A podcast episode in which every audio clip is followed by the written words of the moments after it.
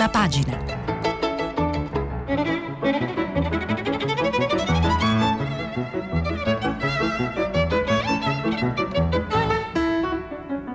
Questa settimana i giornali sono letti e commentati da Luigi Contu, direttore dell'agenzia ANSA. Per intervenire telefonate al numero verde 800 050 333. Sms WhatsApp, anche vocali, al numero 335 56 34 296. Buongiorno, ben ritrovati a tutti. Eh, dunque, siamo ancora eh, in lockdown. Ieri sera eh, lo avrete visto, sentito, letto, il Premier Conte ha annunciato che ancora per 15 giorni eh, l'Italia sarà ferma con le regole che sono state stabilite per eh, combattere questo virus eh, che ci ha così eh, sconvolto eh, la vita.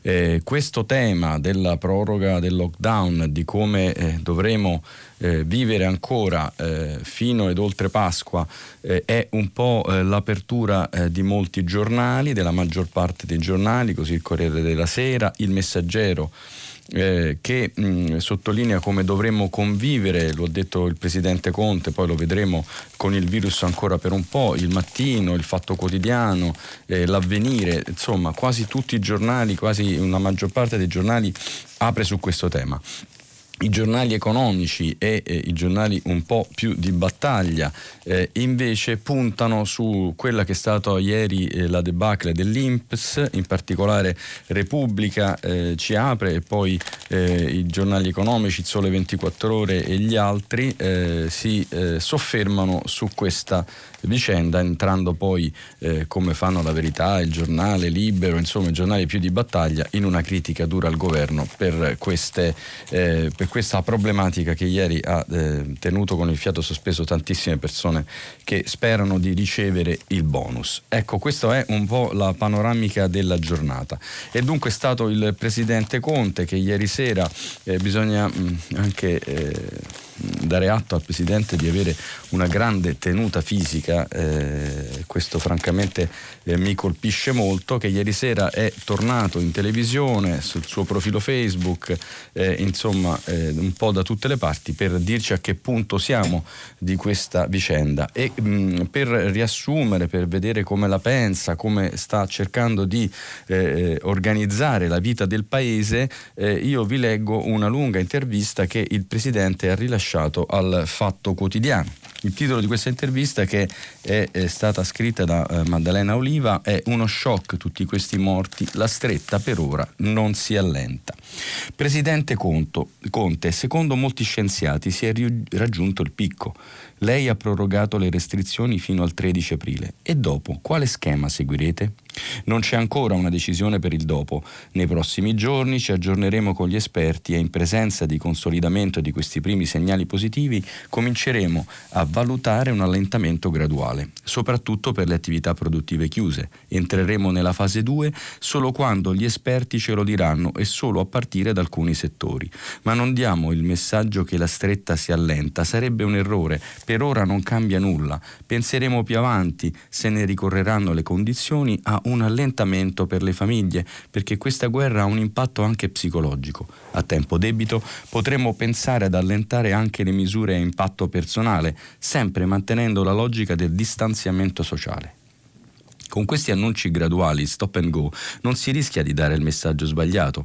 Già ci sono molte, le, le persone, ci sono molte persone in giro. Le opposizioni la criticano per, il, per le passeggiate con i bambini. Non abbiamo affatto istituito l'ora del passeggio per genitori e bambini. La circolare del Ministero dell'Interno non aveva questo scopo ed è stato chiarito. Una mamma che scende per far prendere aria al proprio piccolo è un conto, ma se poi questa diventa l'occasione per andare a spasso è un abuso e non è consentito. Preoccupa ancora più dell'epidemia da contagio quella che scoppierà a partire dalla crisi economica. Il Fondo per l'assicurazione europea sulla disoccupazione da 100 miliardi proposto ieri da Ursula von der Leyen va nella direzione giusta? È soddisfatto o servono gli Eurobond? Il vento in Europa sta cambiando, dice Conte. La Presidente ha anticipato altre due misure che oggi vanno in approvazione alla Commissione. Gli Stati membri potranno attingere fino a 100 miliardi ai finanziamenti per sostenere lavoro e imprese. strumento finanzia- fi- finanziato dalle emissioni di bond europei senza ricevere alcuna condizionalità e ci verrà consentito l'utilizzo di tutti i fondi strutturali europei. Qui il MES non c'entra nulla, ma arriveranno anche altri strumenti. Quali? Le misure di cui abbiamo parlato ieri con von der Leyen andranno integrate con provvedimenti corposi contro l'emergenza sanitaria e per il sostegno al reddito. Dobbiamo ragionare in ottica europea, come ho spiegato a olandesi e tedeschi. Non togliamo un euro a nessuno. Diciamo solo che, dovendo finanziarci tutti, avremo condizioni più vantaggiose in termini di tassi di interessi, accesso ai finanziamenti, se costruiamo strumenti che esprimano una politica fiscale e monetaria europea. Immagino un imprenditore che chiede investimenti per sé e una cordata di imprenditori. Chi otterrà condizioni più agevolate? L'Italia finora ha messo in campo 25 miliardi per far fronte alla crisi, meno di altri paesi come Germania e Francia. Di quanto aumenterà il fondo il decreto di aprile? Ieri abbiamo concordato di stralciare le misure per, assicur- per, assicurare liquidità soprattutto alle imprese, come anticipato il ministro Gualtieri. Stiamo preparando un apposito decreto. Spero di riuscire a portarlo già in Consiglio dei Ministri venerdì, proprio per consentire alle imprese un più agevole accesso ai finanziamenti delle banche, fino a 200 milioni di euro con la garanzia dello Stato. Poi vareremo, mi piacerebbe prima di Pasqua, una sorta di manovra di nuove misure economiche di importo molto rilevante. Lo Stato avrà avrà così un ruolo sempre più forte nell'economia del paese? chiede l'intervistatrice. Non intendiamo nazionalizzare nessuna impresa, piuttosto lavoriamo per tutelare i nostri asset strategici con lo strumento del Golden Power, da rinforzare anche a livello europeo per le operazioni intercomunitarie. Poi vogliamo abbassare la soglia per cui scatta l'obbligo di notifica alla Consob. Ripeto, non è importante solo uscire, ma come e quando uscire da questa crisi. Ha detto che rifarebbe tutto ciò che ha fatto finora, anche la mancata chiusura anticipata nelle zone rosse di Alzano e Nembro della Bergamasca, viste le dure polemiche della regione Lombardia? Mi permetta di ricostruire cronologicamente i passaggi. La sera del 3 marzo il Comitato Tecnico Scientifico propone per la prima volta la possibilità di una nuova zona rossa per i comuni di Alzano Lombardo e Nembro. Ormai vi erano chiari segnali di un contagio diffuso in vari altri comuni lombardi, anche a Bergamo, a Cremona e a Brescia, una situazione ben diversa da quella che ci aveva portato a cinturare i comuni della Bassa Lodigiana e Vo Euganeo. Chiedo così agli esperti di formulare un parere più articolato mi arriva la sera del 5 marzo e conferma l'opportunità di una cintura rossa per Alzano e Nembro. Il 6 marzo, con la procedura civile, decidiamo di imporre la zona rossa a tutta la Lombardia. Il 7 marzo arriva il decreto. La regione Lombardia, come tutte le altre, non è mai stata esatorata dalla possibilità di adottare ordinanze proprie, anche più restrittive. Peraltro, la Lombardia, quando ha voluto introdurre misure più restrittive, lo ha fatto. Anche Lazio e Calabria hanno disposto le zone rosse. Lo scontro con le regioni si sta riproponendo quotidianamente. Non è il tempo delle polemiche, ma di collaborare per assicurare coordinamento di azione ed efficacia operativa. Migliaia di aziende, chiede sempre l'intervistatrice, specie nelle province di Brescia e Bergamo, continuano a lavorare in deroga. Preferiamo, come dice il professor Crisanti, il paese dei balocchi al salvataggio delle vite.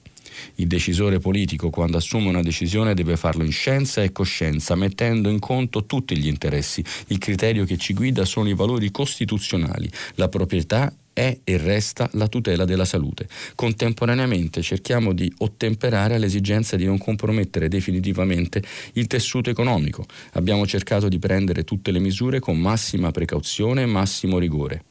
Da quei territori, oltre alla disperazione, inizia a levarsi rabbia. Capisco perfettamente la loro rabbia. Stanno vivendo una situazione tragica, con angoscia e dolore per la perdita di tante vite umane. Mai avrei immaginato di vedere aggiornata continuamente la lista dei decessi. È uno degli aspetti più sinceramente dolorosi da quando è iniziata questa guerra. Andiamo avanti con le domande. Prima del 20 febbraio l'Istituto di Sanità e di concerto il Comitato Tecnico e il Ministero della Salute avevano ricevuto diversi alert dall'Organizzazione Mondiale della Sanità sulla diffusione di una pandemia dalla Cina e di polmoniti interstiziali. Perché non è stato aggiornato il piano pandemico nazionale? L'Istituto Superiore ha, se non sottovalutato il risultato, almeno attuato misure di prevenzione insufficienti. Le valutazioni a posteriori sono semplici, ma lei si immagini se avessimo adottato all'inizio, quando non avevamo ancora scoperto i focolai, misure restrittive e vincolanti per la popolazione. Nessuno le avrebbe accettate, avrebbero gridato al golpe. È ovvio che in un sistema democratico il concetto di adeguatezza e proporzionalità delle misure da adottare è alla base di tutto, è il metodo che abbiamo seguito. Se poi dovessimo inseguire il dibattito politico, un giorno dovremmo assumere le misure restrittive e l'indomani fare il contrario. Abbiamo tentato di seguire un metodo chiaro e criteri certi con responsabilità e risponderemo delle decisioni assunte. Lei ha detto alla TV tedesca, stiamo scrivendo una pagina di storia. Verremo tutti chiamati, risponde Conte, al giudizio della storia. E a noi che abbiamo una responsabilità politica verrà chiesto di giustificare il nostro operato, innanzitutto se avevamo compreso la gravità di quanto stava accadendo. E la domanda da cui saremo chiamati tutti a rispondere tutti i leader europei, me compreso. Bene, questa è la visione di Conte la spiegazione delle scelte fatte, la spiegazione di eh, voler continuare eh, con il lockdown, un lockdown dunque eh, che ci vedrà costretti a casa fino ed oltre Pasqua e vediamo eh, contestualmente come si immagina di riaprire un po' il, il paese. Lo vediamo da scusate ma mi sono lo vediamo da un articolo della stampa che chiaramente non trovo, ma abbiamo fede lo troveremo, eccoci qua.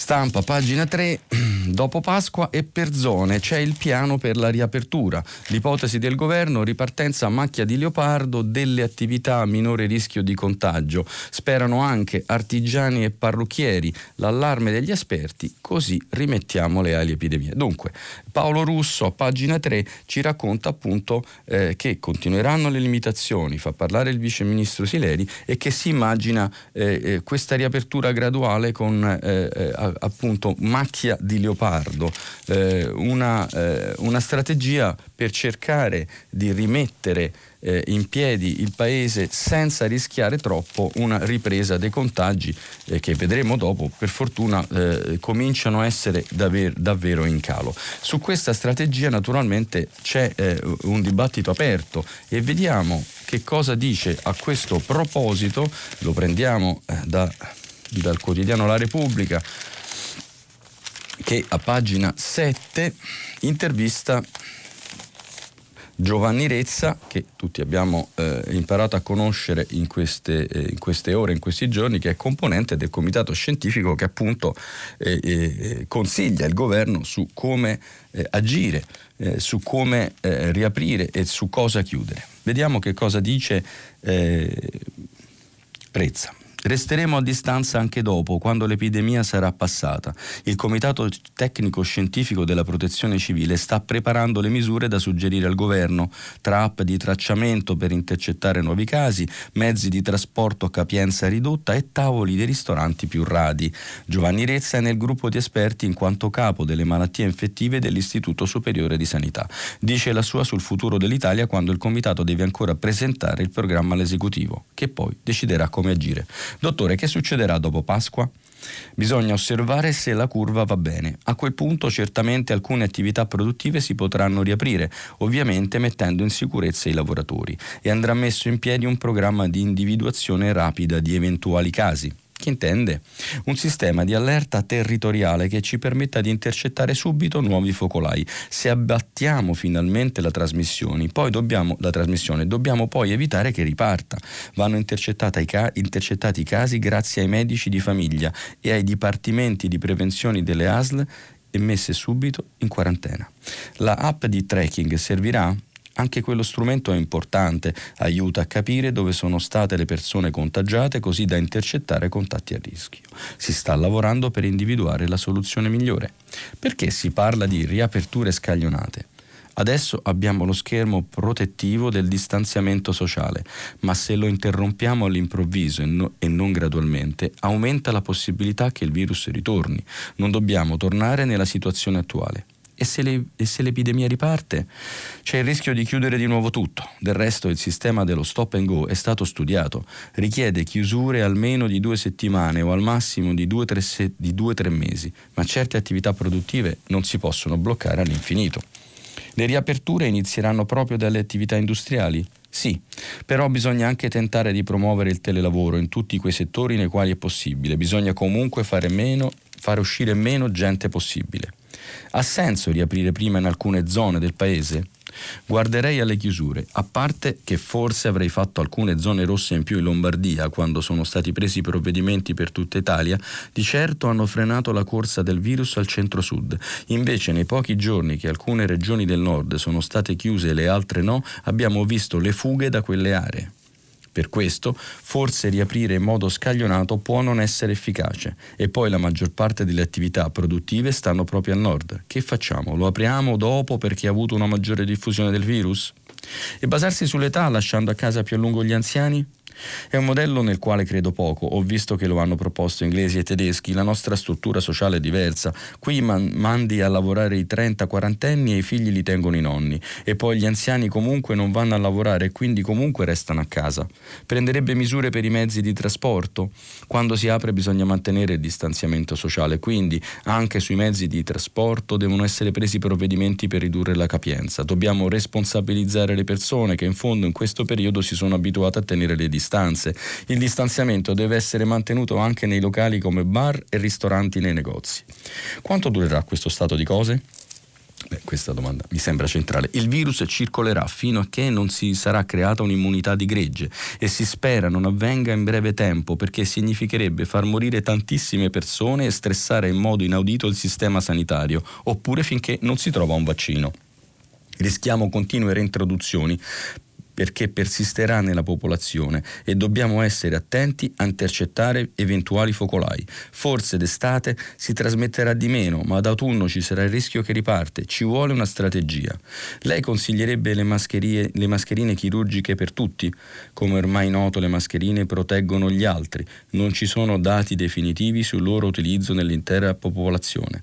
Ora che tutti stanno a casa va bene il distanziamento sociale. Dopo, quando ci saranno le aperture, l'utilizzo sarà diffuso e andrà preso in considerazione. Bene, dall'intervista del Presidente del Consiglio e da questa eh, Giovanni Rezza, due belle interviste, abbiamo capito che dovremo stare lontani e distanziati eh, ancora eh, per molto tempo. Abbiamo sentito eh, il parere di Rezza, ieri è stata da questo punto di vista eh, una giornata, diciamo dal punto di vista sanitario, una giornata in cui si è confermato per fortuna che siamo su questo tetto avendo raggiunto eh, diciamo, un livello massimo di contagi quotidiani, eh, i dati sono sostanzialmente stabili, non si vede ancora eh, la discesa, ma come ci è stato spiegato probabilmente mh, mm, eh, questa, eh, questa discesa sarà eh, graduale.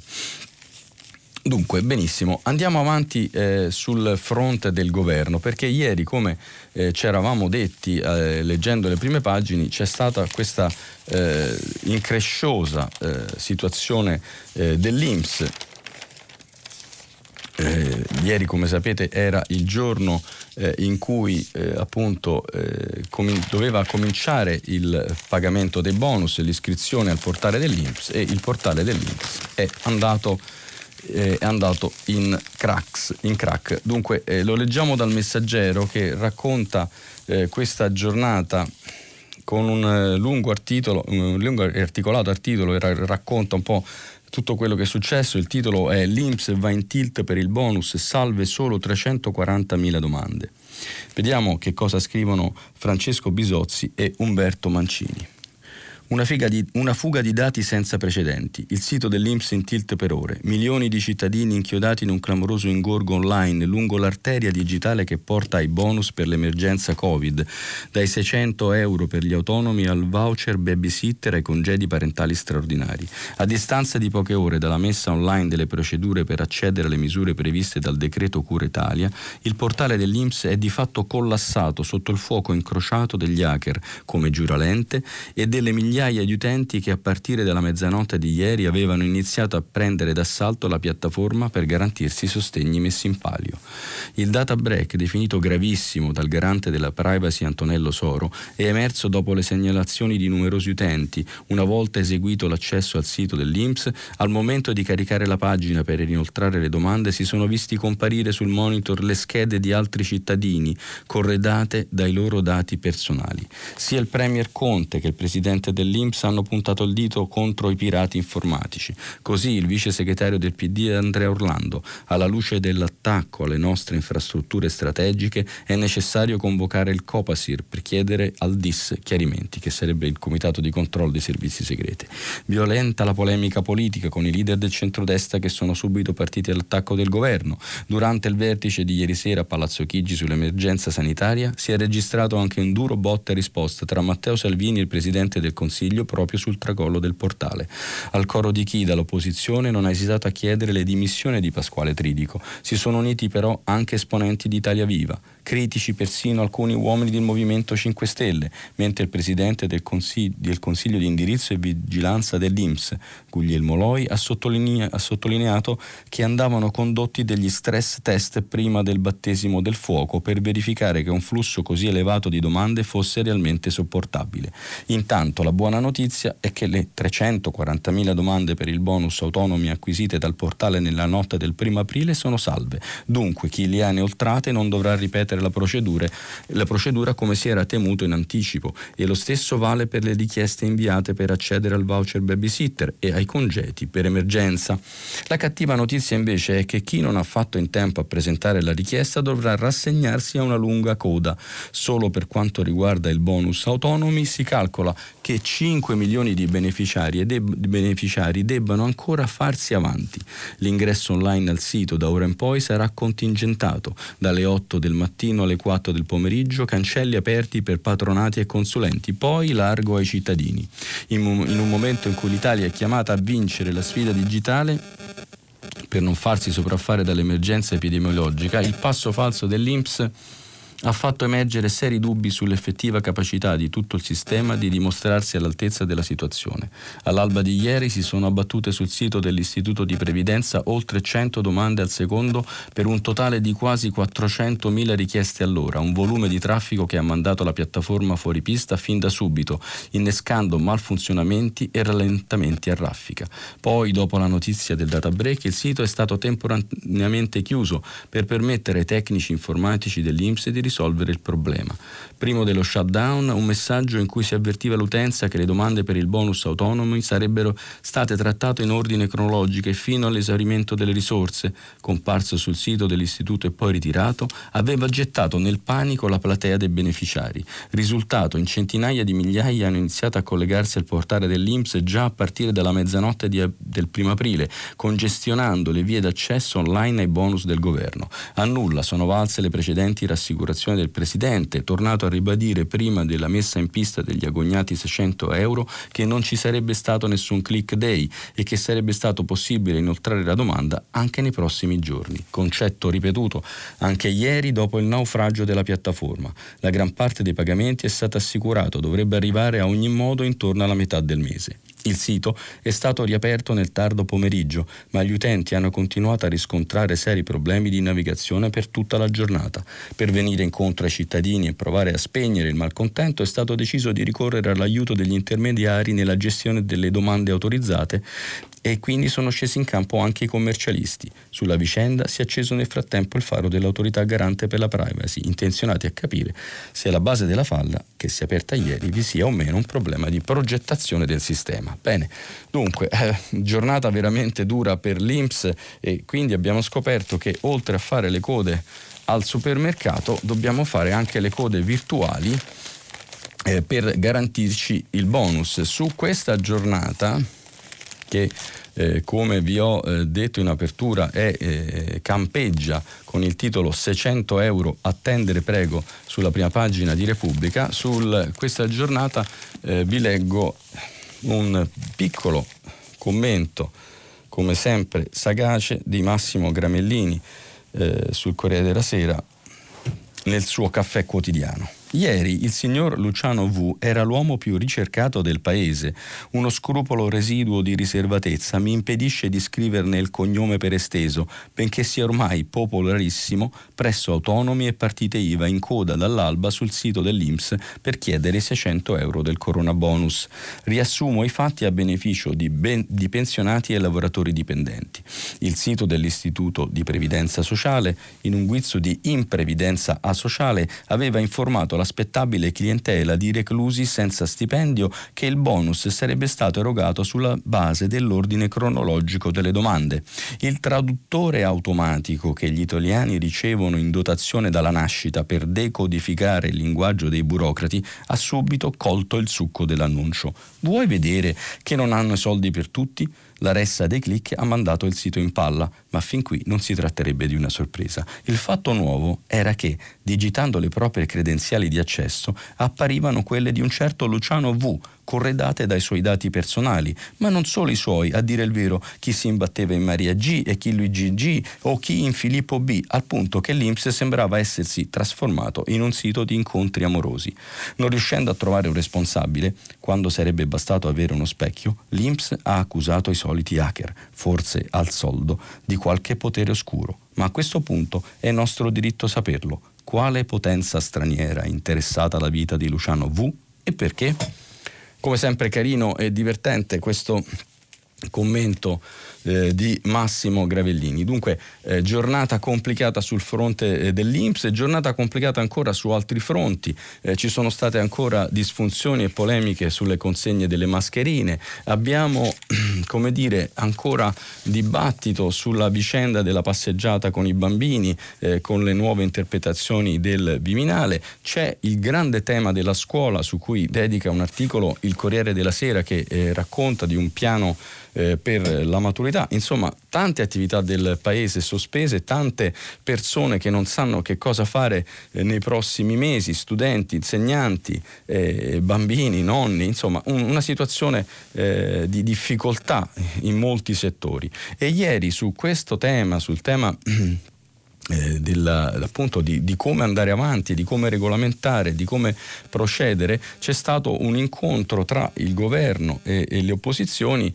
eh, nel quale appunto il Presidente del Consiglio ha chiesto un confronto eh, per cercare di andare avanti e di stabilire insieme, soprattutto sul fronte della ripresa economica, eh, quali sono i provvedimenti da, da, adottare in modo da mh, avere una forza eh, parlamentare importante che li sostenga anche per quanto riguarda diciamo, il rapporto con l'Europa.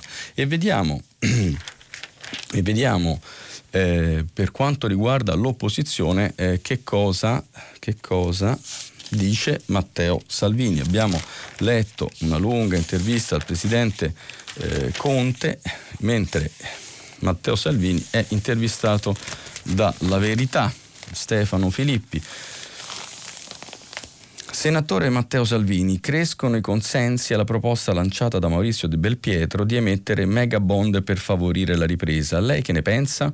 Assol- assolutamente d'accordo. Ho chiacchierato lungamente con Giulio Tremonti, ho sentito rappresentanti delle industrie, la proposta della Lega è sulla linea.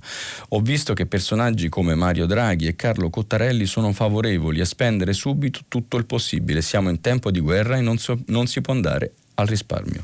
Ne ha parlato al governo? Sì, l'ho ribadito anche incontrando il Presidente del Consiglio il Ministro dell'Economia e presentando le proposte della Lega e del centrodestra. È stata una riunione di tre ore, cortese e garbata. Però il Ministro Gualtieri, me lo sono appuntato, dice di avere risorse limitate. Così non va. Quali sono le sue cifre? Emissioni di buoni del Tesoro straordinari per 100 miliardi di euro a lunga scadenza dedicati a investitori italiani cui riservare vantaggi fiscali. Le norme europee non permettono tassi di interesse più alti, ma nulla vieta che ai sottoscrittori vengano garantiti crediti di imposta o esenzioni del 12,5% di imposta. L'importante è che si ragioni su queste dimensioni e 100 miliardi non basteranno. Dove investirli? Sviluppo, sostegno alle imprese, opere pubbliche, la parte non sottoscritta dagli italiani verrebbe sottoscritta dalla BCE. Il governo che ha detto? Ci siamo alzati dal tavolo senza sentire né numeri né scadenze né impegni, magari ce lo diranno domani. Il problema è che ogni giorno che passa è tempo perso, 100 miliardi oggi avrebbero un impatto, fra due mesi gran parte del danno sarebbe già fatto. Che cosa bisognerebbe fare?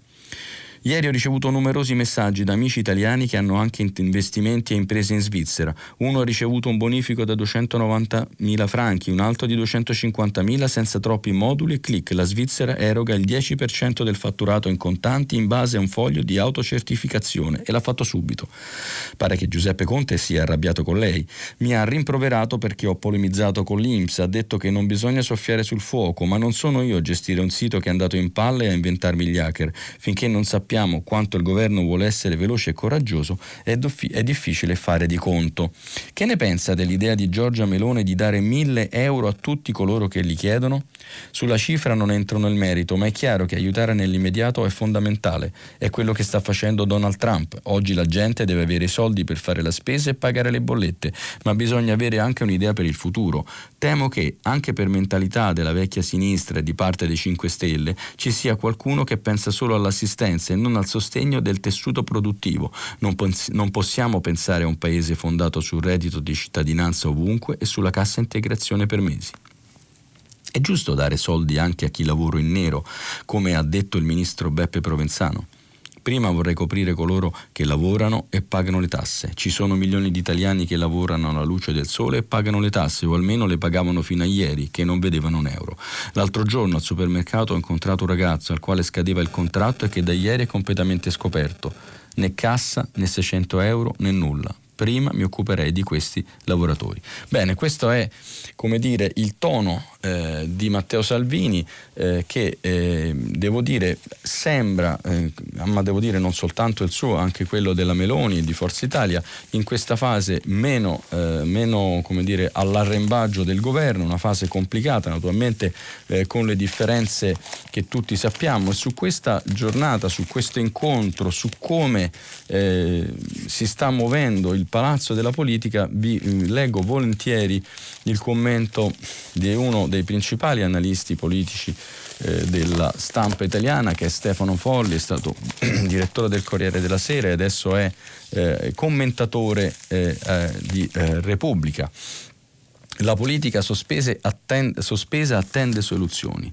Roma attende, in un'atmosfera sospesa, la Roma politica appare inerte, comunque incerta sul da farsi nelle prossime settimane.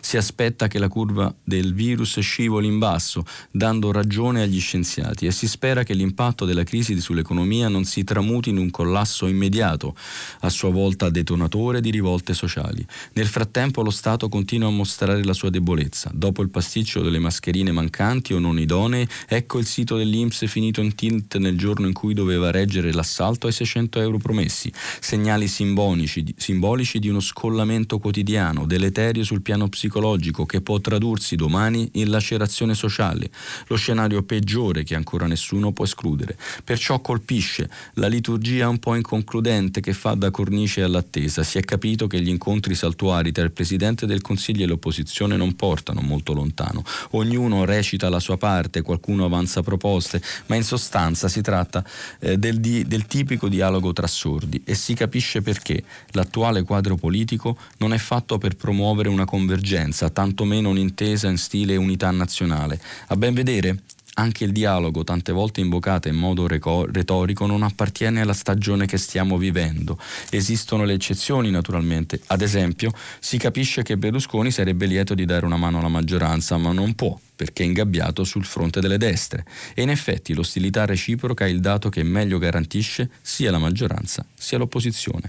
La prima, raccolta intorno a Conte, è un'architettura instabile che si regge arroccandosi, la seconda ha poco da guadagnare avvicinandosi all'asse PD 5 Stelle e qualcosa da perdere abbandonando la sponda della protesta. Peraltro si deve ormai distinguere, Salvini dimagrisce nei sondaggi in modo costante, segno che il suo modo di stare sulla scena appare sterile. Giorgia Meloni Meloni perlomeno prova a mettere in campo qualche idea, come la suggestione del, delico, del denaro dall'elicottero in stile Trump, proposta più che discutibile, certo, per lo scenario italiano, ben diverso da quello americano, ma almeno se ne può parlare. Detto questo, né il Premier Conte né il centrodestra hanno o avranno nei prossimi tempi qualcosa di serio su cui concordare. Del resto tutti aspettano. Il governo e il centrosinistra sperano nel compromesso in Europa sul soccorso finanziario. L'ipotesi che si arriva a un qualche accordo con i paesi del nord è sul tavolo della Commissione, strumenti per affrontare in modo specifico i danni della crisi sanitaria. Non a caso, il Presidente del Consiglio ha abbandonato il programma dei giorni scorsi, faremo da soli, in favore di una linea del tutto diverso. Adesso è favorevole al MES, purché di tipo nuovo, qualunque cosa voglia dire questo termine, e i 5 Stelle, che erano contrari, ora si preparano a dire sì dopo qualche ritocco. Non è una novità per chi ricorda le giravolte sul Nottav. L'altra strada è quella che porta alla BCE, chiamata all'acquisto di un'enorme quantità di titoli di, del debito emessi dal nostro governo per finanziare le misure sociali e poi gli investimenti per la ripresa. Richiede una grande determinazione a Roma e la volontà di camminare almeno in parte con le proprie gambe, ma forse i due sentieri potrebbero intrecciarsi. Bene, Stefano Folli ci ha raccontato, ci ha secondo me messo molto bene insieme tutti, eh, i punti, eh, tutti i punti di questa eh, trattativa, di questa giornata, di questo incontro un po' sterile tra maggioranza e opposizione che ci porta però diretti all'altro grande tema di giornata che è il nostro rapporto con l'Europa, che cosa fa o non fa l'Europa. E da questo punto di vista eh, ci sono state eh, telefonate tra nostri, il nostro Presidente e, e Ursula von der Leyen che oggi eh, scrive una lettera che è stata già eh, citata eh, da Luigi Spinola, Spinola, a Radio Tremondo pre, prima di me, ma che io vi leggo perché è una lettera importante che viene pubblicata dalla Repubblica. Eh, la Repubblica in prima pagina, eh, il titolo è Scusateci, ora l'Unione Europea è con voi. L'Italia è stata colpita dal coronavirus più di ogni altro paese europeo. Siamo testimoni dell'inimmaginabile. Migliaia di persone sottratte all'amore dei loro cari, medici in lacrime nelle corsie degli ospedali, col volto affondato nelle mani. Un paese intero e quasi un intero continente chiuso per quarantena. Ma il paese colpito più duramente, l'Italia, è diventato anche la più grande fonte di ispirazione per noi tutti. Migliaia di italiani, personale medico e volontari hanno risposto alla chiamata del governo e sono accorsi ad aiutare le regioni più colpite. Le industrie della moda ora confezionano mascherine protettive, i produttori di amaro imbottigliano disinfettante, la musica dai balconi ha riempito le strade deserte scaldando i cuori di milioni di persone. Gli italiani stanno dimostrando la loro solidarietà reciproca nella quotidianità con migliaia di piccoli gesti, allo stesso tempo discreti ed eroici. E solo la solidarietà può farci riemergere da questa crisi, quella tra persone come quella tra stati. Oggi l'Europa si sta mobilitando al fianco dell'Italia Purtroppo non è stato sempre così. Bisogna riconoscere che nei primi giorni della crisi, di fronte al bisogno di una risposta europea, in troppi hanno pensato solo ai problemi di casa nostra. Non si rendevano conto che possiamo sconfiggere questa pandemia solo insieme come Unione. È stato un comportamento dannoso e che poteva essere evitato. In questi giorni la distanza tra individui è fondamentale per la nostra sicurezza. La distanza tra nazioni europee, al contrario, mette tutti in pericolo. Nel frattempo però l'Europa ha cambiato passo successo. Abbiamo fatto tutto il possibile per portare i paesi europei a ragionare come una squadra e assicurare una risposta coordinata a un problema comune. E abbiamo visto più solidarietà qui in Europa che in qualsiasi altra parte del mondo. Nell'ultimo mese la Commissione europea non ha lasciato nulla di intentato per aiutare l'Italia. Grazie alla nostra azione 25 paesi europei hanno unito le forze e hanno spedito milioni di mascherine in Italia e in Spagna per la protezione di tutti. Abbiamo tenuto aperto il Brennero e gli altri valichi di frontiera assicurando il flusso flusso di merci che è la linfa della nostra economia. Abbiamo aiutato a, rico- a rilocalizzare la produzione di materiale sanitario qui in Europa. Abbiamo finanziato la ricerca del vaccino. Abbiamo speso alcune regole per dare al governo scusi, scusate, abbiamo sospeso alcune regole per dare al governo italiano lo spazio di manovra necessario ad agire rapidamente e con forza. Abbiamo convogliato miliardi di investimenti alla lotta contro il virus e continueremo a fare ancora di più. Ieri la Commissione europea ha annunciato una nuova iniziativa economica economica, una cassa integrazione europea. In questo momento milioni di italiani non hanno la possibilità di lavorare, ma non per questo possono smettere di pagare le bollette o fare la spesa. Le aziende continuano a pagare gli stipendi anche se l'attività è ferma, dalle imprese edili agli alberghi rimasti vuoti, dalle grandi industrie agli artigiani. Migliaia di aziende forti e in salute si trovano in difficoltà a causa del coronavirus, hanno bisogno di un sostegno per superare la crisi attuale. L'Europa sta intervenendo in loro aiuto. Esistono già strumenti strumenti a livello nazionale per aiutare i lavoratori e le aziende in tempi di crisi, ma la situazione attuale sta mettendo a dura prova le finanze dei paesi europei. L'Europa vuole dare una mano, stanziando nuove risorse per finanziare la cassa integrazione.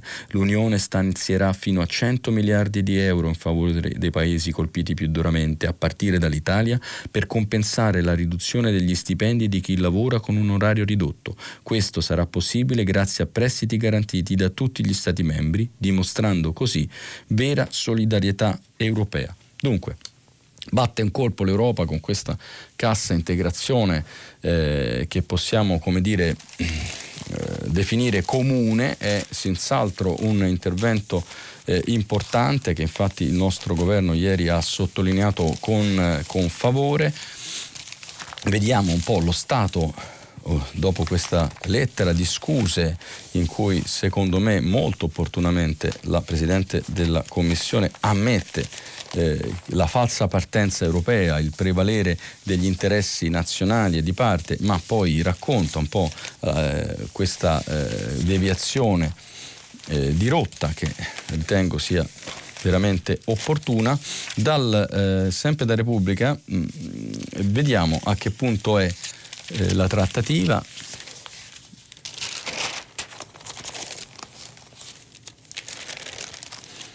Eccoci, pagina 12 eh, c'è un eh, lungo eh, articolo di Alberto D'Argenio e Tonia Mastrobuoni che appunto racconta eh, che questa è eh, una partita da 1300 miliardi di euro nella quale eh, Parigi spinge ancora per i una bond e si sta ragionando appunto degli strumenti eh, principali eh, da adottare, eh, che sia il MES, un MES eh, del quale il Presidente del Consiglio ha detto servirebbero profonde modifiche, insomma è eh, vediamo che cosa scrivono. Si intravede il pacchetto europeo per rispondere alla crisi economica, altri 500 miliardi che si potrebbero sommare ai 750 messi sul piatto dalla BCE e ai fondi stanziati dai singoli paesi.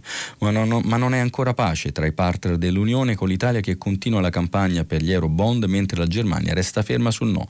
La soluzione potrebbe arrivare dalla Francia con Emmanuel Macron che fa planare sul tavolo la proposta di un fondo speciale finanziato dai governi che poi tramite, tramite i Corona Bond moltiplicherà la sua potenza di fuoco sui mercati. Uno strumento dedicato a tirare fuori il continente dalla recessione da pandemia, con una durata limitata a 5 o 10 anni. Un modo per convincere Merkel, Rutte e Kurz che non si tratta della blasfema condivisione dei debiti, ma di un meccanismo comune una tantum. È presto per capire se la proposta avrà successo, ma intanto si profila un accordo sulle misure per reggere la crisi nel breve periodo, un pacchetto che dovrebbe essere approvato martedì dall'Eurogruppo. Primo, lo schema contro la disoccupazione, SURE, creato e battezzato in pochi giorni dal commissario dell'Unione Europea dell'Economia Paolo Gentiloni. Sfruttando quel che resta nel bilancio di Bruxelles, raccoglierà sui mercati 100 miliardi per finanziare gli ammortizzatori sociali dei paesi più danneggiati. All'Italia arriveranno circa 20 miliardi. Inoltre, Inoltre i fondi di coesione potranno essere usati contro il virus, mentre è vicino l'accordo per permettere alla Banca Europea degli Investimenti di mobilitare 240 miliardi di investimenti straordinari per le imprese. Se saprà presentare progetti adeguati, l'Italia potrà aspirare a riceverne circa una quarantina. Infine il Fondo Salva Stati, il MES, la svolta è arrivata da Berlino, che ha fatto sapere di essere pronta a concedere le linee di credito, di credito del fondo senza legarle a futura austerità, come chiesto dai Mediterranei, unico vincolo che i soldi siano spesi solo per contrastare il Covid. Così gli scerpa dei governi si sono avvicinati all'accordo, solo Olanda e Austria. Continuano a chiedere condizionalità alla greca, ma si scommette che senza la Germania alla fine molleranno la presa. Dunque, eh, avete visto eh, trattative in Europa, qualche spiraglio. A proposito dell'Olanda e dell'Austria vi eh, sottolineo che eh, alcuni giornali oggi eh, riportano eh, dibattiti e polemiche all'interno di, di, questi paesi proprio su questo fronte. Noi abbiamo concluso ehm, questa prima parte e mi piace soltanto come dire, sottolineare un bellissimo articolo di Gianni Clerici eh, ex tennista, commentatore storico, uno dei principali eh, commentatori sportivi mondiali, che ci racconta la tristezza del rinvio di Wimbledon. Non era mai successo, era successo soltanto per la seconda guerra mondiale. Bene, abbiamo chiuso così eh, la lettura dei giornali, ci sentiamo qualche, tra qualche minuto per filo diretto. Si apre adesso il filo diretto di prima pagina per intervenire e porre domande a Luigi Contu, direttore dell'agenzia ANSA. Chiamate il numero verde 800 050 333, sms e whatsapp anche vocali al numero 335 56 34 296. La trasmissione si può ascoltare, riascoltare e scaricare in podcast sul sito di Radio 3 e sull'applicazione RaiPlay Radio. Bene, eccoci arrivati alla parte più interessante, quella dopo la lettura dei giornali, dei vostri commenti, delle vostre domande. I vostri commenti sono eh, anche pubblicati sul sito di Radio 3. E allora, cominciamo subito con eh, la prima telefonata. Pronto? Sì, pronto, buongiorno. Mi chiamo Roberto e chiamo dalla provincia di Pisa. Io faccio riferimento a quello che è l'argomento diciamo, di questi giorni, cioè il lockdown, la prosecuzione, ma anche un po' il futuro.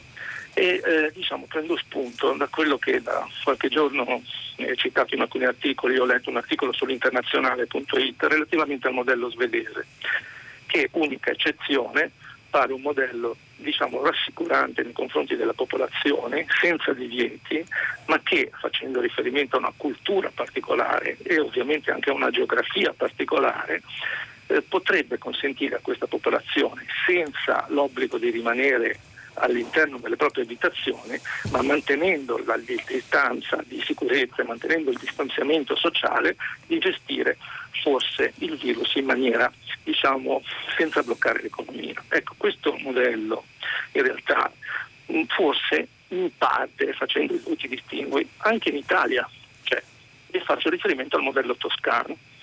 Lei pensi che della Toscana non se ne parla, ma in realtà in Toscana il virus c'è, ma possiamo dire anche grazie a un governatore, anche a amministratori locali che stanno facendo seriamente il loro lavoro, anche di gestione razionale dell'evento e anche di rassicurazione della popolazione, grazie anche a una geografia particolare e malgrado la presenza di, di prato, quindi anche di eventuali luoghi comuni, noi cinesi, malgrado il turismo, le seconde case, siamo in una regione in cui tutto sommato la popolazione in maniera razionale no, sta capendo l'importanza del distanziamento sociale, non si sposta, ma non è neanche costretta diciamo, in maniera cogente no? a subire questa forma di, eh, mi faccia dire, di blocco totale, anche mentale. Ecco, secondo me il modello toscano dovrebbe essere letto meglio e divulgato meglio per il futuro del Paese, un futuro che è fatto sicuramente di obbligo di distanziamento, ma prima o poi di libertà di movimento per impedire la morte economica del Paese. Cosa ne pensi? Signor Roberto, eh, grazie di questo suo intervento. Eh, allora, io credo che lei abbia ragione, però, però dobbiamo ricordarci eh, come è cominciato tutto questo, nel senso che eh, noi eh, vedevamo questo virus molto lontano nel mese di gennaio fino a febbraio e siamo stati da un certo punto di vista eh, più sfortunati di altri perché il nostro primo caso è stato, i nostri primi due o tre casi sono stati eh, clamorosamente eh, impattanti sul, sul, prosieguo delle giornate perché non sono stati eh, individuati subito.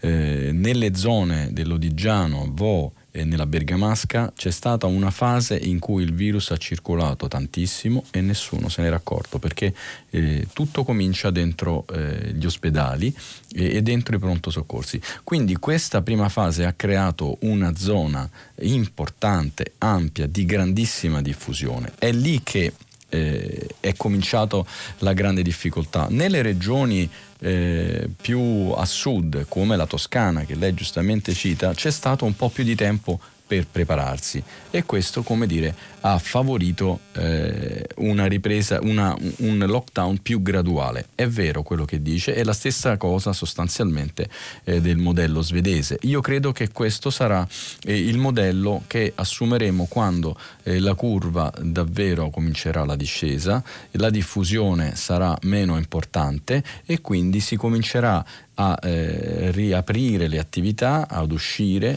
però certamente come ci hanno detto ieri molto chiaro gli esperti, ma l'ha detto anche il Presidente del Consiglio, con distanziamento sociale. Devo anche dire che eh, noi non siamo svedesi, ma in questa fase credo che siamo stati molto disciplinati.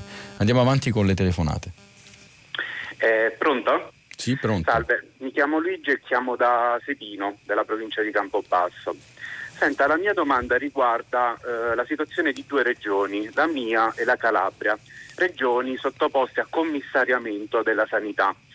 Ora eh, le faccio questa domanda perché ieri sera ho visto un'intervista al presidente Toma, al governatore Toma della regione Molise, nella quale i giornalisti gli chiedevano in merito a questioni importanti del tipo l'apertura di nuovi ospedali dedicati Covid, il fatto che a Cardarelli di Campobasso sia fatto un unico hub per Covid e tutte le altre patologie. La risposta del Presidente era non è compito mio, è del commissario.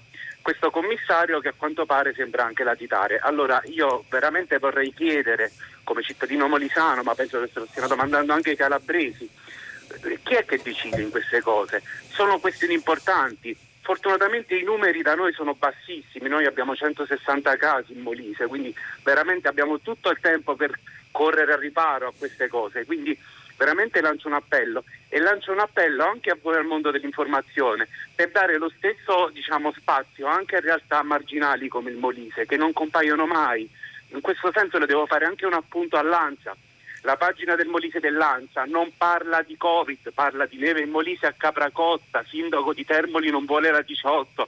Insomma, chiarezza, chiarezza, spazio Bene. e fateci capire chi decide in queste situazioni, okay. chi è che decide.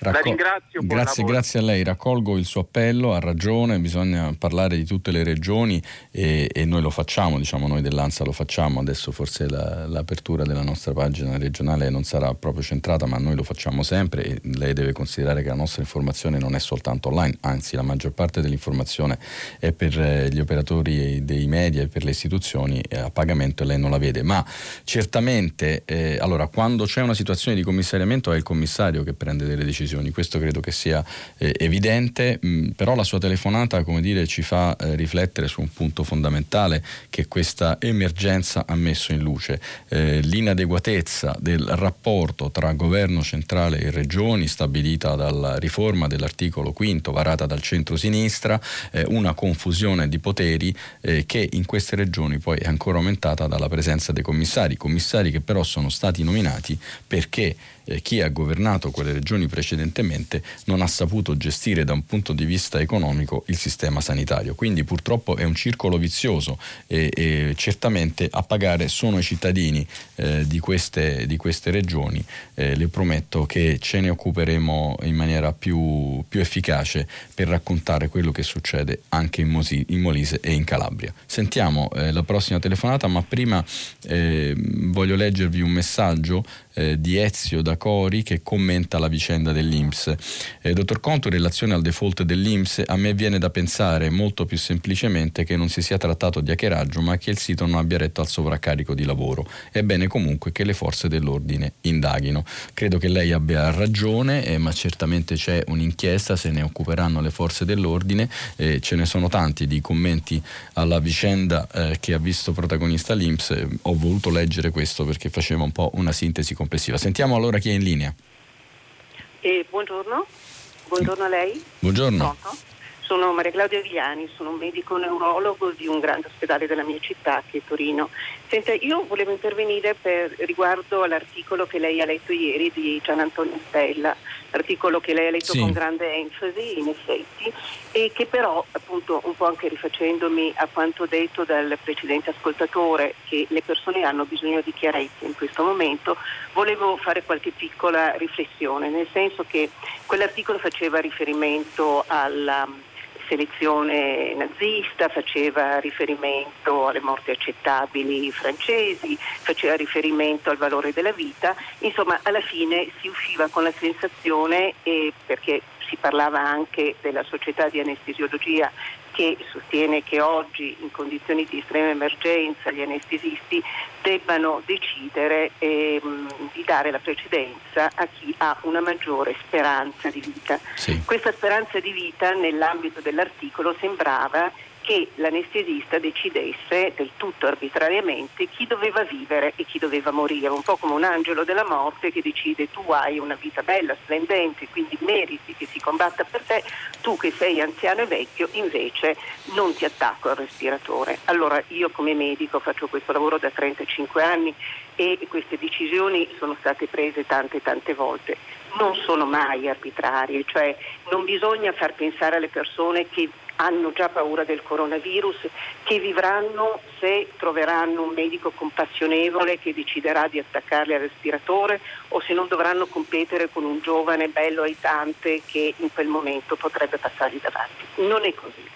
La scelta è una scelta anche nei momenti di maggiore emergenza, anche facendo una fatica enorme e una scelta sulla speranza che ha quella persona di superare quella crisi. Allora, contrariamente a quello che si pensa, stare attaccati a un respiratore, anche se dall'esterno dà l'impressione che la persona sia in estremo riposo, è una lotta enorme che l'organismo fa per sopravvivere attaccato alle macchine. Il cuore, i polmoni, i reni vanno in una situazione di estremo stress. Gli organismi più fragili questa situazione molto spesso si, noi sappiamo, i medici sanno, sulla base della loro esperienza e di tutta la letteratura che hanno macinato, che non possono superare quella crisi.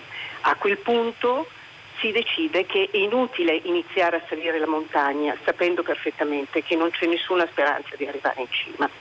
Quindi la scelta non è fatta sul fatto se uno anziano se ha un handicap, se ha una qualità di vita peggiore o minore, ma se solo ha le capacità di superare la crisi e di tornare alla vita.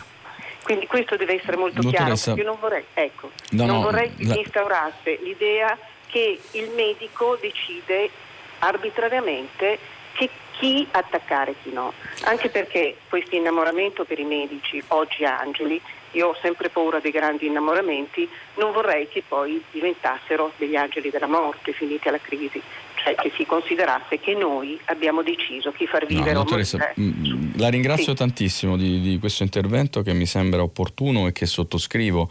Eh, devo dire la verità che il pezzo di Stella non, non, diceva questo, lei ha giustamente detto sembrava che eh, è chiaro che eh, questo articolo preso da solo eh, eh, può eh, far preoccupare, ma questo purtroppo è un dibattito che si è aperto, si è, c'è un, una fase eh, della vita sociale del paese in cui eh, per forza di cose eh, al centro della, del dibattito, della, eh, del confine tra scienza, vita, diritti, stato etico, eh, stato sociale, eh, gli anziani, i deboli, non soltanto gli anziani, più deboli, hanno, sono soggetti a una, a una, discussione. E purtroppo all'estero alcune scelte sono state fatte, quindi ha ragione e devo dire che la stampa italiana, non soltanto la stampa, ma tutti i media italiani hanno hanno appunto raccontato eh, che la scelta non è sulla base dell'età ma è sulla base di un'analisi eh, medica scientifica importante che come lei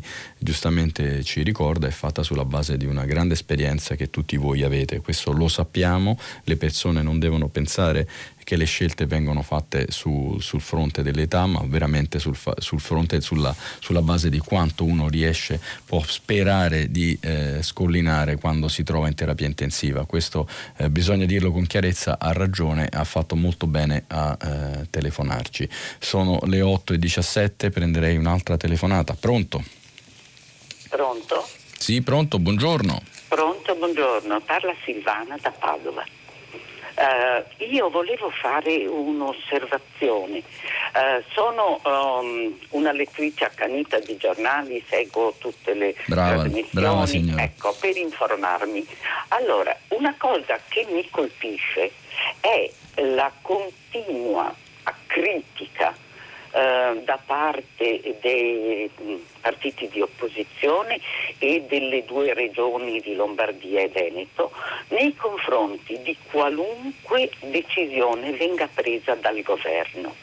Allora, innanzitutto questo crea un clima ansiogeno che per noi cittadini chiusi in casa è decisamente negativo.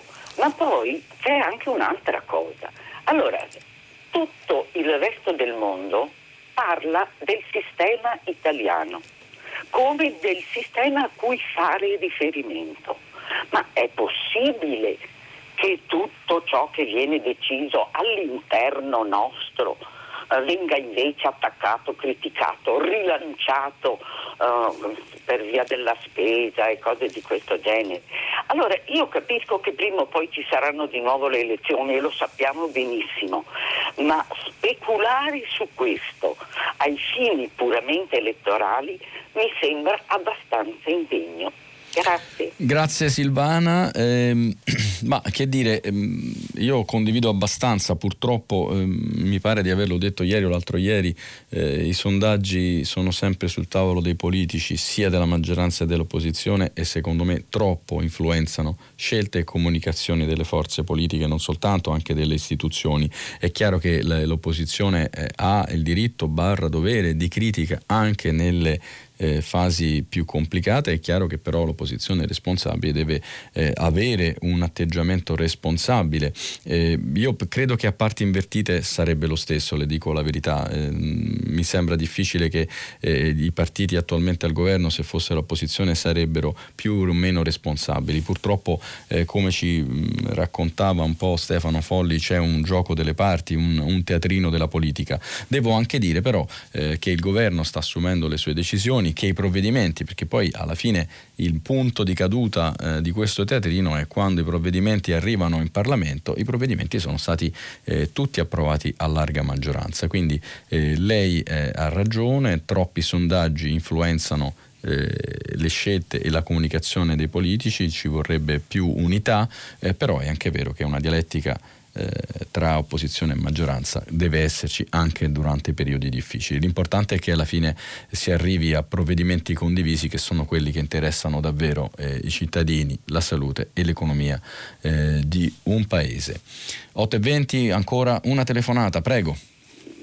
Sì, eh, sono io, Giorgio. Giorgio, buongiorno. Buongiorno, sono produttore agricolo eh, con metodo biologico.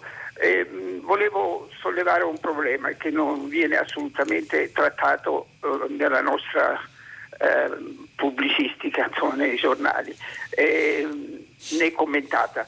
Il, sistema agroalimentare italiano, ma in tutto il mondo, grosso modo nel mondo diciamo cosiddetto ricco, è, è un problema di come il lavoro dei braccianti, il lavoro agricolo, quello eh, fondamentale per far funzionare tutta la, la, catena agroalimentare, è un modello insostenibile, ma è legato anche alle, alla, al, sistema organizzativo dell'agricoltura, al, al, tipo, al modello eh, produttivo che è stato adottato in tutti i paesi capitalistici, che si è sempre basato e tuttora si basa eh, su rapporti con il lavoro in agricoltura di tipo schiavistico. Eh, è stato denunciato nel passato. Allora l'occasione del Covid che ha messo in evidenza questo problema, al punto che eh, pro- moltissimi produttori agricoli della filiera eh, meridionale eh, denunciano carenza di manodopera, ma carenza di manodopera anche in Trentino, carenza di manodopera anche nel Veneto, perché si basava sul lavoro eh, stagionale di immigrati dall'Europa o, ancora peggio, dall'Africa.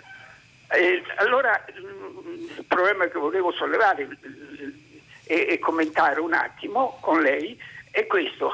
Occorre prendere questa occasione per rimediare e cominciare a costruire il dopo Covid, perché ci troveremo sem- sempre peggio se un sistema insostenibile socialmente, che è quello attuale, eh, no, non, possa, non, possiamo tornare alla cosiddetta normalità tornando a quei rapporti lì. Bisogna ragionarci adesso per mettere le premesse. Certamente c'è un primo atto di giustizia sociale che va fatto, che è quello di regolarizzare tutta quella massa di immigrati eh, eh, del sud che raccolgono i, pomodori o, o le altre prodotti eh, orti, orticoli che servono e sono essenziali per far funzionare, per alimentare la popolazione Giorgio. Poi, si parla molto delle, de, del, degli eroi nel sistema eh, sanitario e, ed è giustissimo mettere in evidenza che non si può pretendere a gente sottopagata o precaria di fare gli eroi negli ospedali, ma qui siamo esattamente nella stessa situazione. Sì, Giorgio, bene, mm, eh, la ringrazio. Eh, sicuramente eh, sono d'accordo con lei quando dice eh, che questa è un'emergenza mm, talmente profonda che ha messo a nudo talmente le difficoltà della nostra società che eh, andranno fatte molte riflessioni in tutti i campi eh, e certamente il campo dell'agricoltura, di cui per la verità io ho letto molti articoli in questo periodo, sia sul tema della produzione sia sul tema dello sfruttamento dei braccianti è un, un elemento centrale nel, nel, nostro, eh, nel nostro, paese. Eh, ha ragione quando dice che potrebbe essere un'occasione per far emergere lavoro nero che è deprecabile, è una piaga soprattutto, ma non soltanto nel nostro mezzogiorno, soprattutto ma non soltanto nel settore agroalimentare. Eh, penso che sia difficile eh, come dire, superare il tema della stagionalità di questi lavori, l'importante è che siano regolari, emersi e anche un po' meglio pagati. Sentiamo ancora una telefonata, prego.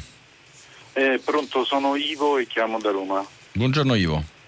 Buongiorno, senta, volevo aggiungere un qualche cosa a quello che aveva già detto in maniera chiara e competente la dottoressa di Torino. Sì e volevo aggiungere soltanto questo, che mh, intanto la solidarietà che va a tutti gli operatori oh, eh, sanitari in questo momento, eh, come tutti stanno facendo eh, dei lavori eccezionali, e poi il punto, il punto fondamentale per me è quello di non far arrivare gli operatori in quelle, di, eh, in quelle, situazioni, cioè quindi già a monte uno dovrebbe avere eh, una, eh, diciamo una, potenzialità e una eh, ricchezza di strumenti sanitari di protezione, sì di, di, non arrivare a questo, questo ricordiamocelo, ricordiamocelo, quando passerà questo drammatico momento e appena appena credo anche così, approfitto per diciamo così, allargare il discorso, a me sembra che poi il Parlamento dovrà prendere pure in mano la discussione eh, di una legislazione sul, sul fine vita che potrebbe risparmiare a molti medici momenti di estrema criticità. Eh, grazie. grazie. Ivo, eh, sono d'accordo con lei, abbiamo sentito prima eh, le parole del Presidente Conte quando a un certo punto diceva ma questo non è il momento delle polemiche, non è il momento in cui dobbiamo vedere responsabilità, eh, probabilmente ha ragione anche lei, dice quando sarà finita questa emergenza, però possiamo dire eh, che siamo stati colti impreparati, che negli ospedali non, non, era, non eravamo bene organizzati, che i medici di, be- di base non erano eh, riforniti, noi abbiamo avuto un problema enorme da questo punto di vista. Vogliamo aspettare la fine dell'emergenza per dirlo? Aspettiamo, eh, però io non avrei dubbi da questo punto di vista. C'è una responsabilità, una impreparazione. Eh, è chiaro che non poteva essere eh, immaginata un'epidemia di questo genere, ma io credo che tutti gli ospedali, a prescindere dall'epidemia, dovrebbero già avere le mascherine, già avere i guanti, già avere le protezioni. La situazione dei pronti soccorsi, tutti noi qui a Roma, ma credo in quasi tutte le grandi città italiane, se siamo stati nel pronto pronto soccorso e sono affollati, sono insicuri. Su questo bisogna mettere sicuramente mano e ha ragione anche che il Parlamento dovrebbe eh, affrontare mh, lo ha fatto ma non è mai arrivata una soluzione, il tema del fine vita. Sono le 8.27, abbiamo ancora eh, un quarto d'ora, quindi andrei avanti con le vostre eh, telefonate che sono eh, come sempre molto stimolanti. Sentiamo chi è in linea, pronto? Eh, buongiorno, sono Raffaella. Raffaella, buongiorno.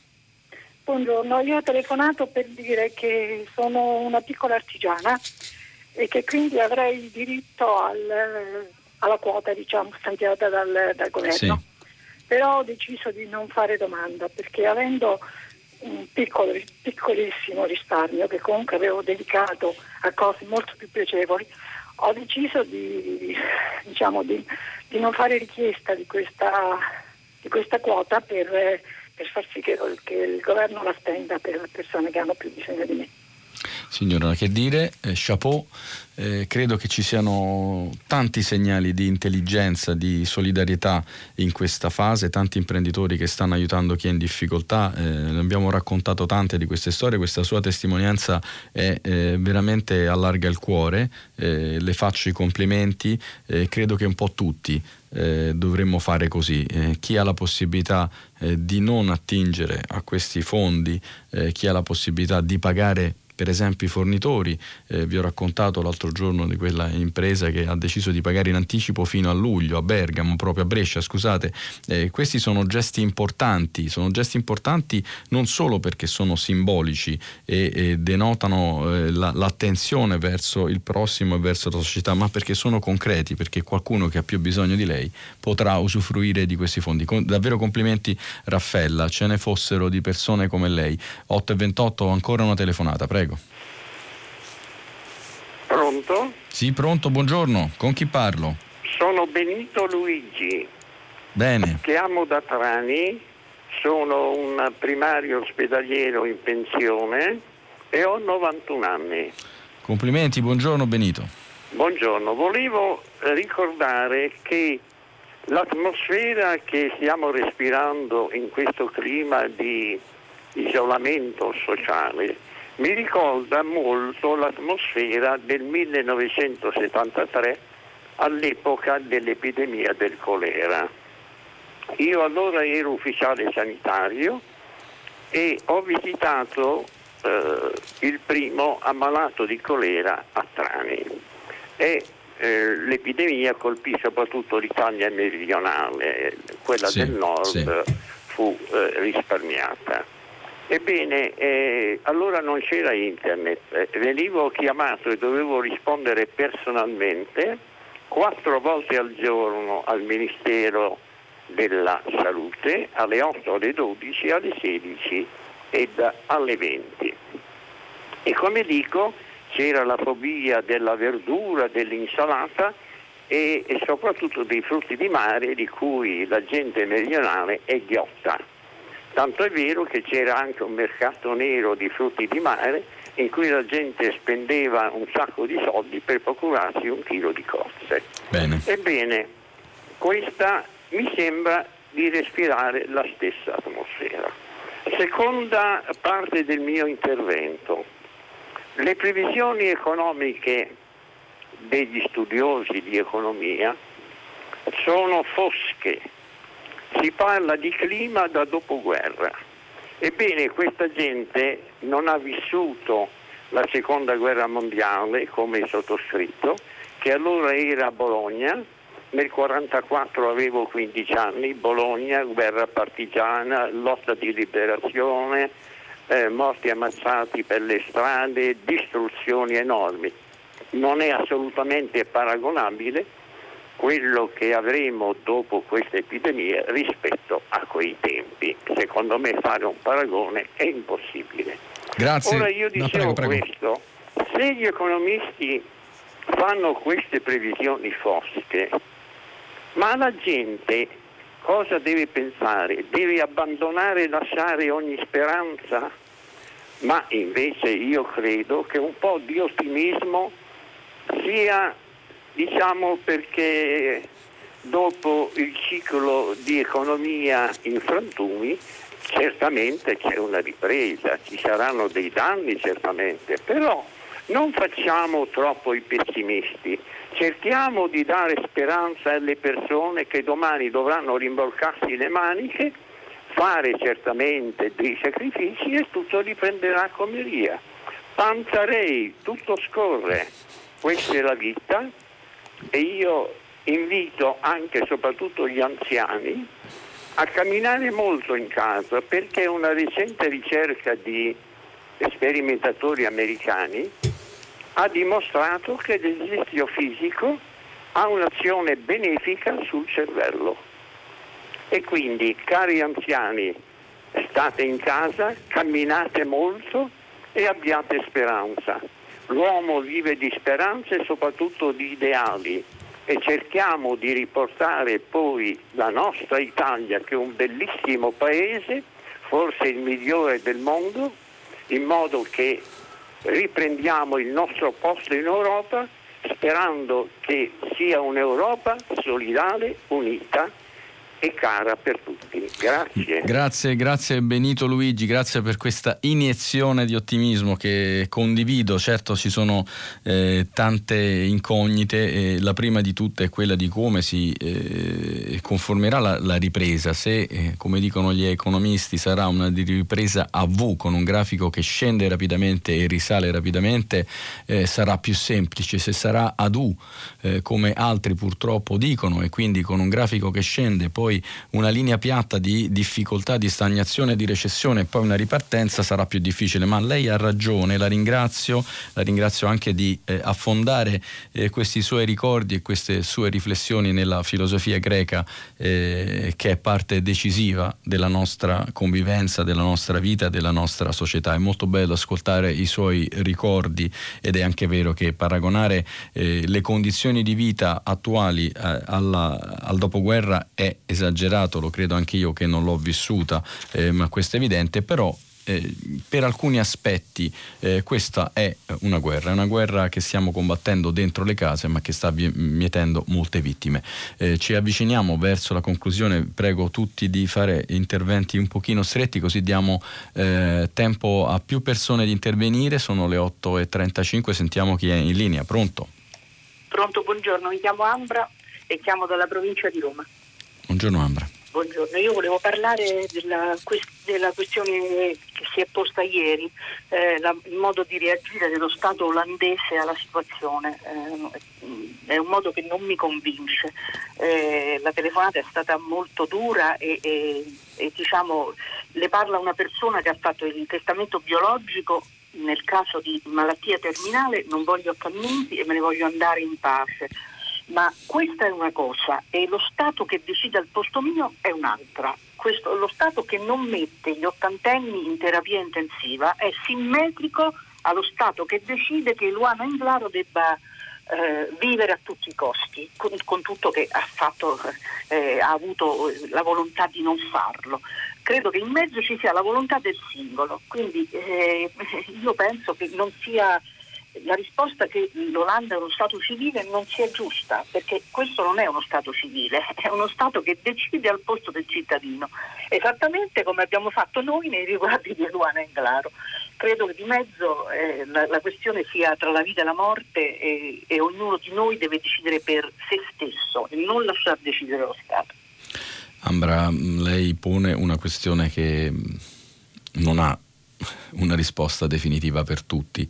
Eh, il limite dello stato etico, il confine tra eh, l'interesse eh, e la condizione del singolo e l'interesse pubblico che in alcuni momenti prevale, in altri no. Questa è una fase in cui vediamo eh, quanto gli interessi dei singoli sono eh, compressi dall'interesse alla salute di tutti. Le nostre libertà costituzionali, la prima di tutti quella di movimento, eh, viene eh, in questo momento eh, frenata, eh, se non abolita quasi, da un interesse superiore collettivo. Eh, chiaramente sulla scelta eh, della prosecuzione della vita, della cura della malattia, il confine è veramente labile, piccolo eh, e lei pone una questione eh, centrale. Io sono d'accordo che la volontà del singolo deve prevalere, però è un dibattito molto aperto sul quale da secoli la filosofia, la medicina e la politica si interrogano.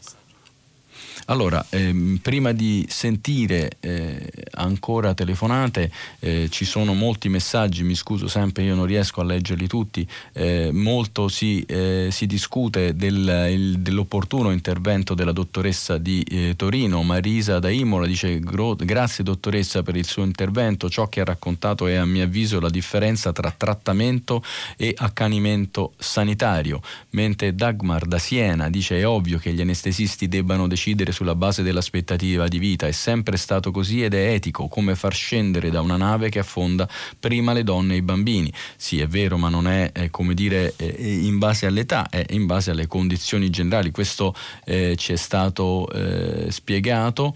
Eh, c'è un messaggio di Antonella da Bergamo eh, che eh, mi, mi, piace leggere perché veramente Bergamo è una città, è una zona martoriata e alla quale va sempre eh, il nostro pensiero in questi giorni. Ormai è di dominio pubblico che nella nostra zona, che è la peggiore, l'epidemia è cominciata da un ospedale, sì, ma prima da un andirivieni di relazioni con voli indiretti con la Cina. Quindi il modello toscano, che era stato evocato da un altro ascoltatore, in questo caso sarebbe tardivo. La fortuna della Toscana è stato il buon senso dei cinesi locali che si sono subito autoisolati dimostrandosi responsabili verso se stesso e gli altri.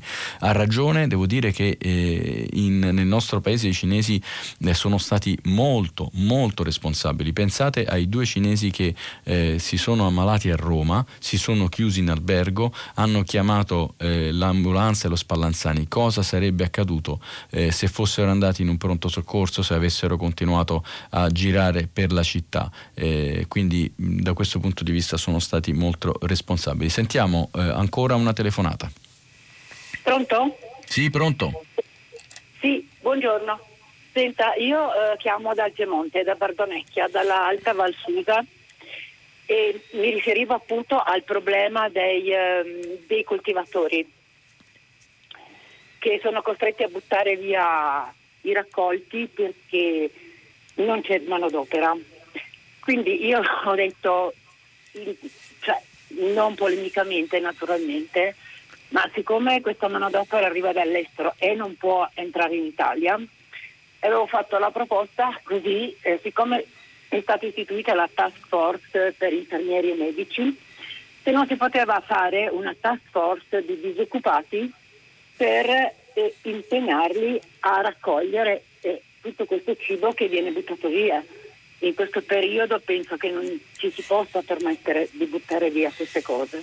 Sono, sono, molto d'accordo con questo suo intervento, credo che questo sia uno dei, eh, dei, primi punti che il governo deve affrontare appunto nella fase della ripresa, anche se purtroppo già in questo periodo eh, i raccolti sono, eh, sono in, il lavoro nei campi è sospeso in gran parte, quindi eh, non essendoci manodopera, quindi si sta già eh, creando un danno all'economia e si sta già buttando eh, del raccolto, però eh, sono d'accordo con lei e sono anche assolutamente sarei certamente d'accordo se si potessero utilizzare disoccupati eh, che possano eh, intervenire ancora. Eh, vediamo ancora qualche messaggio. Eh, dunque c'è un ascoltatore, Michela da Torino, eh, che eh, polemizza con l'opposizione che ha polemizzato sull'Inps. Carissimo giornalista, eh, mi chiedo come mai Salvini e Meloni abbiano subito dato al governo la colpa del fatto che il sito Inps sia andato in tilt. È possibile che tutto sia sempre politicamente sfruttato anche in questa situazione così difficile? Mm, questo è il messaggio di Michela, eh, però è vero che l'opposizione se qualcosa non funziona e non ha funzionato in una istituzione importante non può che non eh, sottolinearlo. Eh, Giovanni da Roma. Giovanni da Roma, a proposito di ripartenza, come sarà possibile garantire una distanza di sicurezza nelle attuali aule di scuola con gli attuali numeri? Qual- qualcuno ci pensa? Eh, sì, ci stanno pensando, la ministra Azzolina lo ha detto, bisognerà trovare delle condizioni di sicurezza senza le quali le scuole non riprenderanno e infatti abbiamo detto all'inizio che si sta pensando a come concludere l'anno con gli esami delle medie e della maturità per non pregiudicare la tutela e la salute dei professori e dei bambini, eh, certamente il rientro quando sarà, credo che non sarà inizialmente, se sarà nelle stesse condizioni di prima. Dunque noi stiamo per concludere, io darei la parola a un ultimo ascoltatore ascoltatore che prego di essere buongiorno, breve. Sono Prego. Alessandro Colombo da Milano. Ascolti velocemente. Prego Alessandro, eh, buongiorno per, a lei. Buongiorno. Per quanto riguarda il discorso del distanziamento sociale, no? io direi che non tutto il male viene per nuocere, nel senso che eh, ci sono alcune misure, ho sentito prima come il discorso dell'affollamento sui mezzi pubblici, del eh, discorso dei ristoranti. Io soffro parecchio quando a volte devo prendere i mezzi che sono super affollati oppure andare in luoghi pubblici che sono super affollati. Direi che questa cosa qui, se dovesse diventare un nuovo criterio di convivenza civile, sarebbe da sottoscrivere non solo per tre mesi ma per decenni, nel senso che ci aiuterebbe a vivere tutti meglio. Grazie Alessandro, eh, beh, io penso che per una fase eh, sarà certamente così, credo che sarebbe giusto anche riuscire in futuro ad avere eh, degli spazi un po' più umani, naturalmente c'è un tema di sostenibilità economica, più persone entrano in un autobus, minore sono i costi, o meglio sono maggiori i ricavi per eh, quelle aziende pubbliche e quindi eh, si riesce ad affrontare meglio il tema del trasporto, il difficile equilibrio tra sostenibilità sociale e sostenibilità economica è sempre al centro delle nostre nostre riflessioni, però eh, sicuramente eh, lei pone un tema. Mm, guardiamo anche uh, quello che è successo in Giappone, dove già da, da anni eh, le persone vanno in giro con le mascherine, il distanziamento lì non c'è, soprattutto nei mezzi pubblici, ma sono tutti provvisti di eh, mascherine e infatti questo li ha aiutati anche ad attraversare in maniera più indolore questa crisi di Covid, quindi distanziamento sociale con intelligenza è senz'altro una riflessione da fare a tutti. Dunque, siamo sostanzialmente alla fine, è stato come sempre un grande piacere leggere i giornali con voi, le vostre osservazioni che in questi giorni sono molto pertinenti, molto pacate, eh, mi piacciono molto, in particolare mi è piaciuta tantissimo la telefonata della persona che ci ha detto che rinuncerà al bonus in favore di chi eh, invece ha più bisogno. A questo punto io chiudo questa puntata, questa trasmissione, ci vediamo domani mattina, dopo di me ci sarà il giornale radio con Silvia Bencivelli eh, che conduce pagina 3 a seguire le novità musicali di primo movimento e come sempre tutta la città ne parla alle 10. Durante la trasmissione sarà approfondito uno dei temi che abbiamo trattato oggi. Buona salute e buona giornata a tutti, ci sentiamo domani mattina alle 7. Luigi Contu, direttore dell'agenzia ANSA, ha letto e commentato i giornali di oggi. Prima pagina è un programma a cura di Cristiana Castellotti, in redazione Maria Chiara Beranec, Natascia Cerqueti, Manuel De Lucia, Cettina Flaccavento. Posta elettronica, prima pagina chiocciolarai.it. La trasmissione si può ascoltare, riascoltare e scaricare in podcast sul sito di Radio 3 e sull'applicazione Rai Play Radio.